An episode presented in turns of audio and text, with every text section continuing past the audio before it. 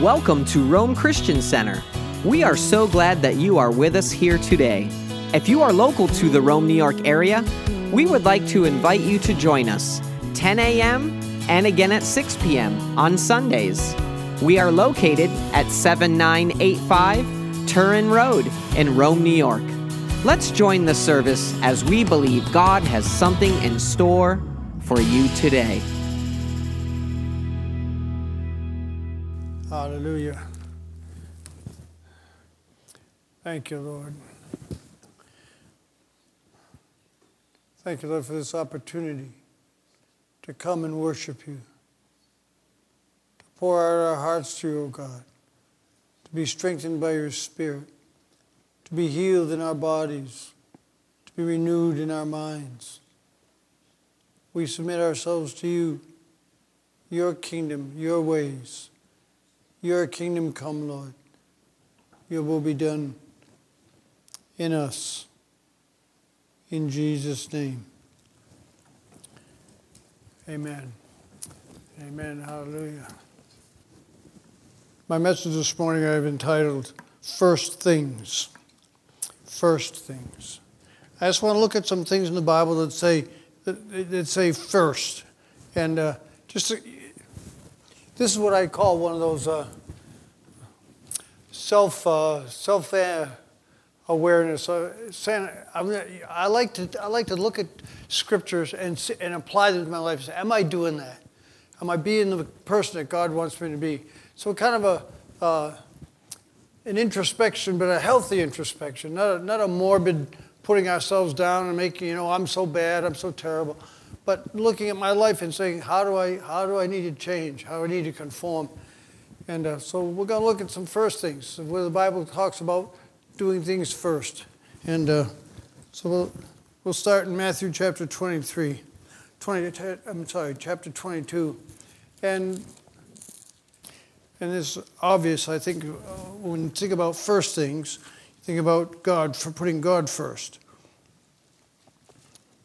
In Matthew 22, in verse 34, it says, But when the Pharisees heard that Jesus had silenced the Sadducees, they gathered themselves together, and one of them, a lawyer, asked him a question, testing him, saying, Teacher, what is the great commandment in the law?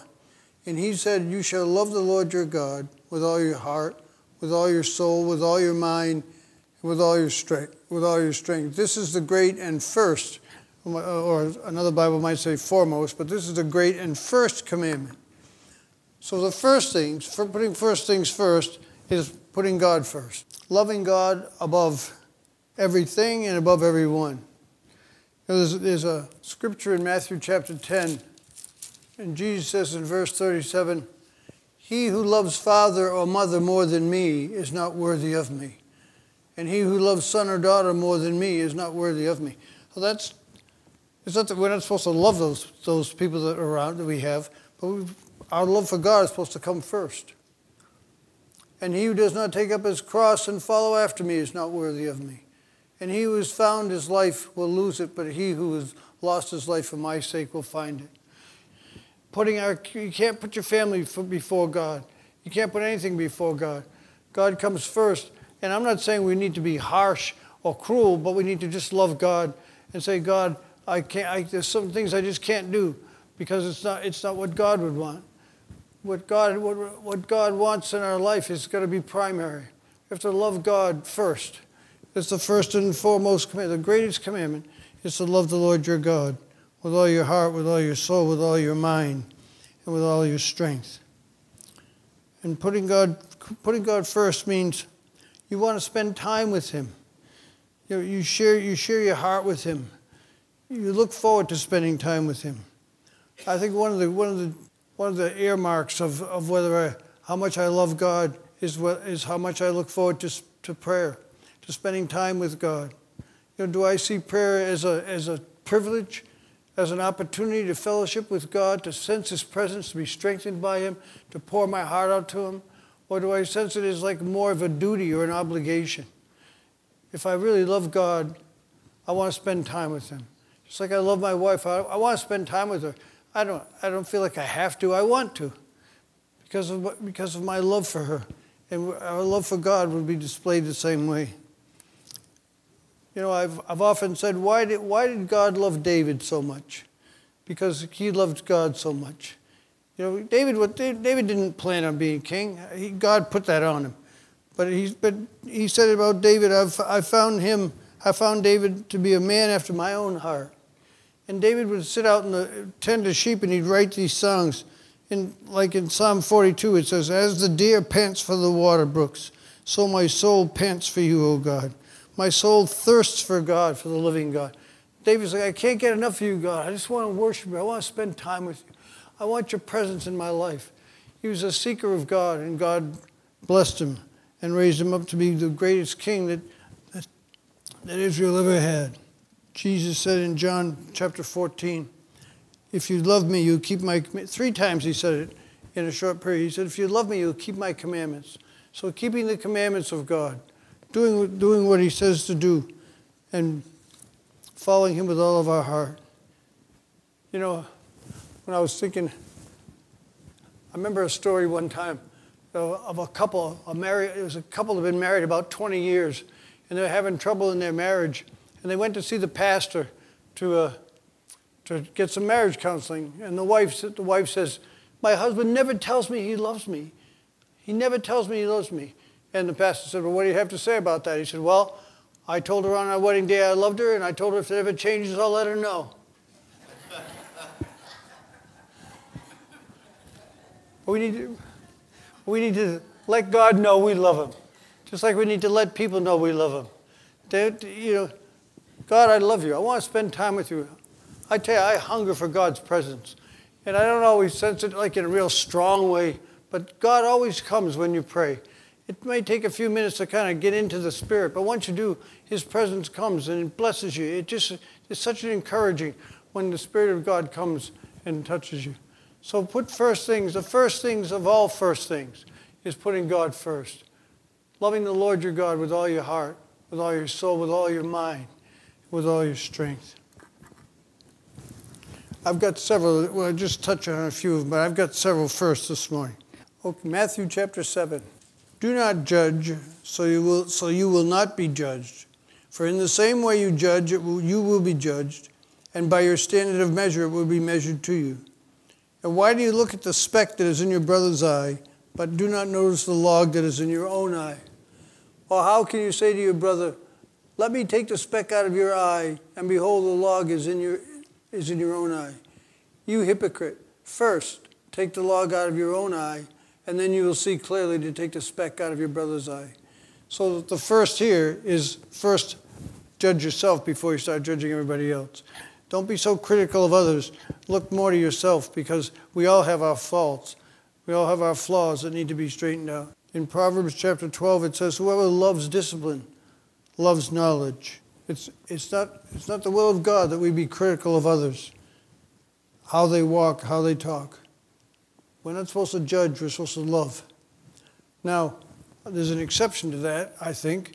If you're in an oversight position, then you have to you have to judge. You have to correct. But you do it in love and not negatively. It's easy, it's easy to see how others need to change. You ever notice that? It's so easy to see everybody else's faults. You know, they don't, they don't act right, they don't talk right, they're not raising their kids right, whatever. As long as we're looking at them, we don't have to look at ourselves. We justify ourselves because we're not like them, you know. We're God. We, we owe, every, every one of us has a set of, uh, a kind of a set of rules that we abide by, and they fit us, you know. They, we, we think of ourselves more highly than we ought. The Bible says, don't think of yourselves more highly than you ought. But we can't be critical of others. It, Bible, Jesus said, don't be very careful that you, you don't take the look at the speck in someone else's eye and you got a log in your own eye. Allow the Spirit of God to come and minister to you and show you in your life how you need to change. And be humble and submit yourself to the, to the workings of the Spirit of God in your life. In Romans chapter 14, it says, Who are you to judge the servant of another? To his own master he'll stand or fall, and stand he will because God will cause him to stand. One of the first things we need to stop stop doing is, is judging others, being critical of others, and, and let God shine his light upon us and change us into the people that he wants us to be.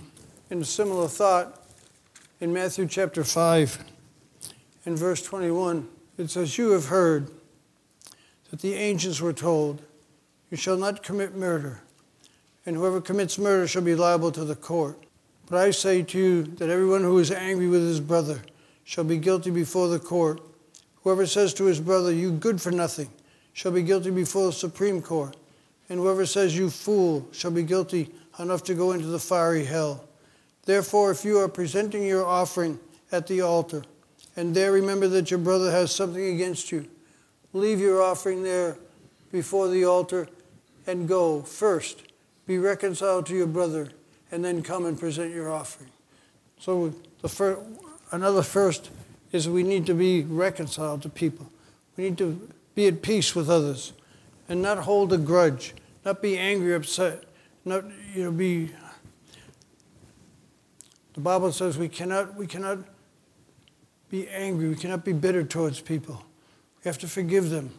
In Romans chapter 12. There's a wonderful scripture in Romans chapter 12 and verse 17.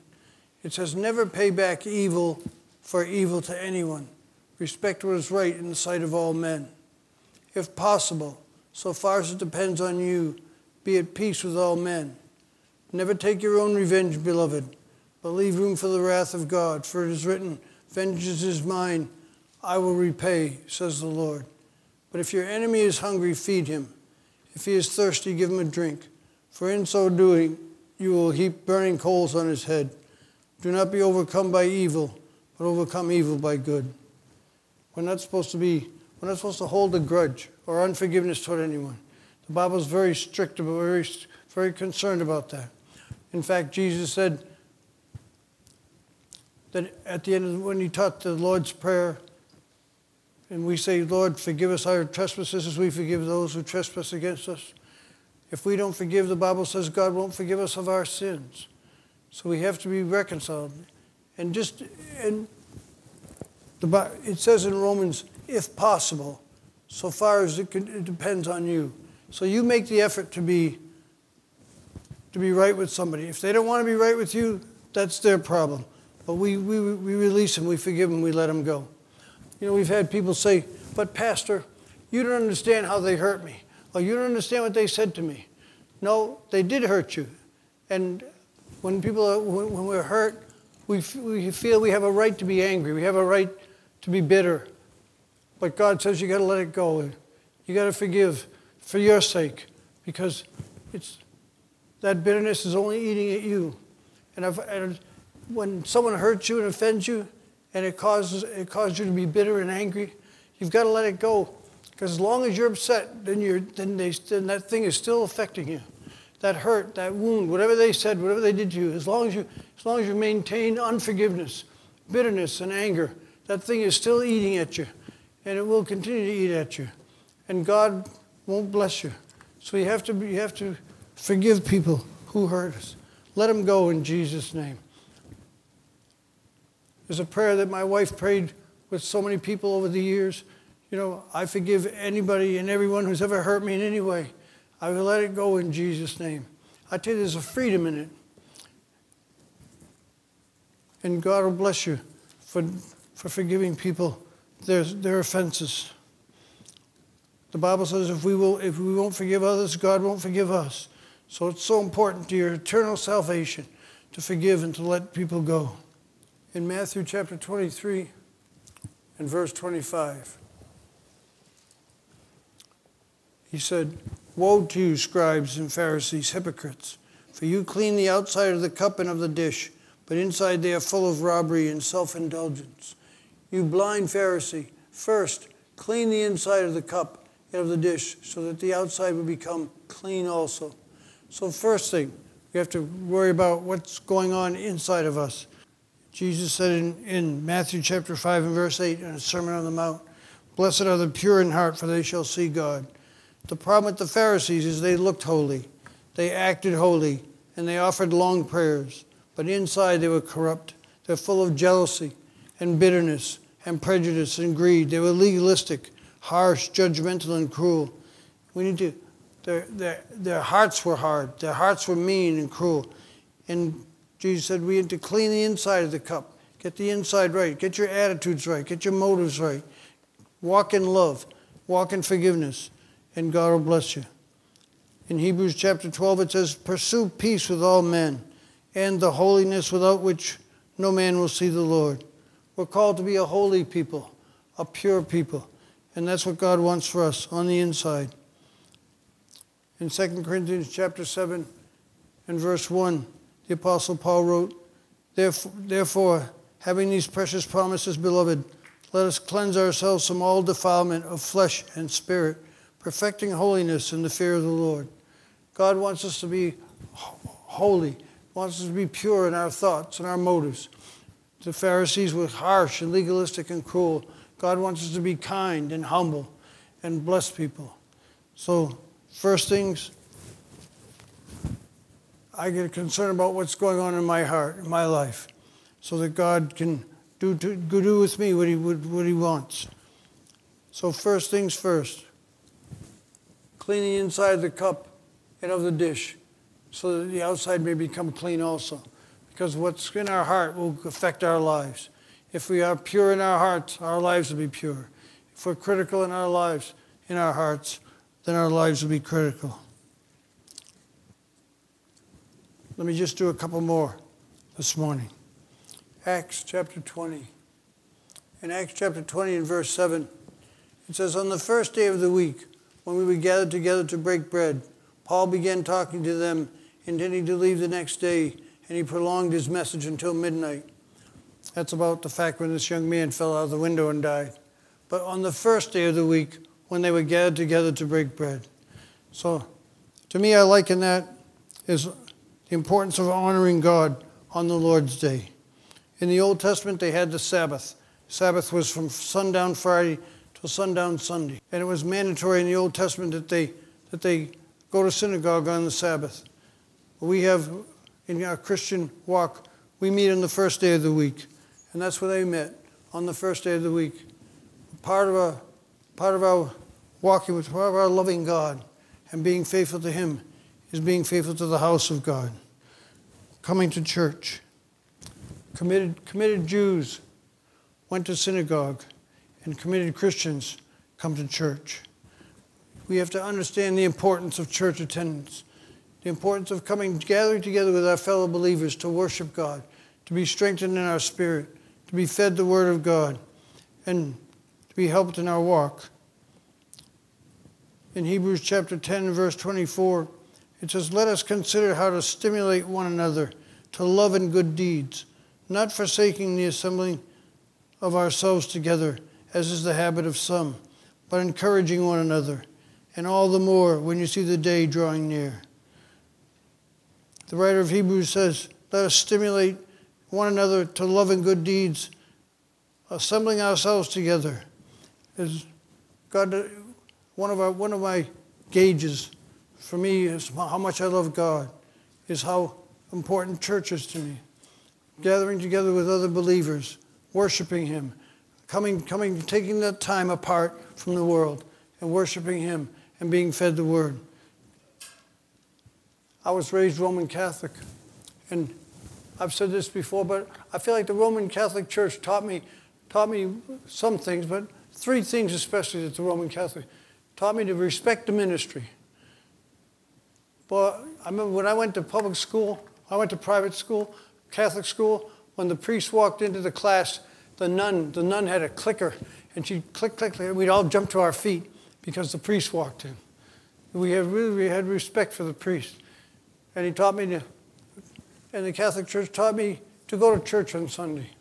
When, and the other thing it taught me was to kneel before my God. And I don't know any other churches that kneel, but the Catholics, the Catholic Church kneels it's good to kneel before God. It's good to love Him and want to spend time with Him and with others in church. Coming to church is, a, is an important gauge of how much God is, how important God is to us. And finally, in Proverbs chapter 3 and verse 9, honor the Lord from your wealth, from the first of all of your produce. So your barns will be filled with plenty, and your vats will overflow with new wine. The Bible says the first, the first part of, of, of our good, the first part of our income belongs to God. We call it the tithe. Honor the Lord from your wealth and from the first of all of your produce. So your barns will be filled with plenty and your vats will overflow with new wine. The tithe belongs to God and it's always the first part. You know, it says in Genesis chapter 4 that Abel, when Cain and Abel brought a sacrifice to God, it says Abel brought the firstlings of his flock and of their fat portions. And his, his, his offering was acceptable to God. In Luke it says, Give, and it shall be given unto you. So our part is to give first, and it shall be given unto you. For good measure, pressed down, shaken together, and running over, shall men pour into your lap. And 2 Corinthians chapter 9, this principle of sowing and reaping comes again. It says, Now I say this to you He who sows sparingly shall also reap sparingly. He who sows bountifully will also reap bountifully. It's the principle of sowing and reaping, and it works.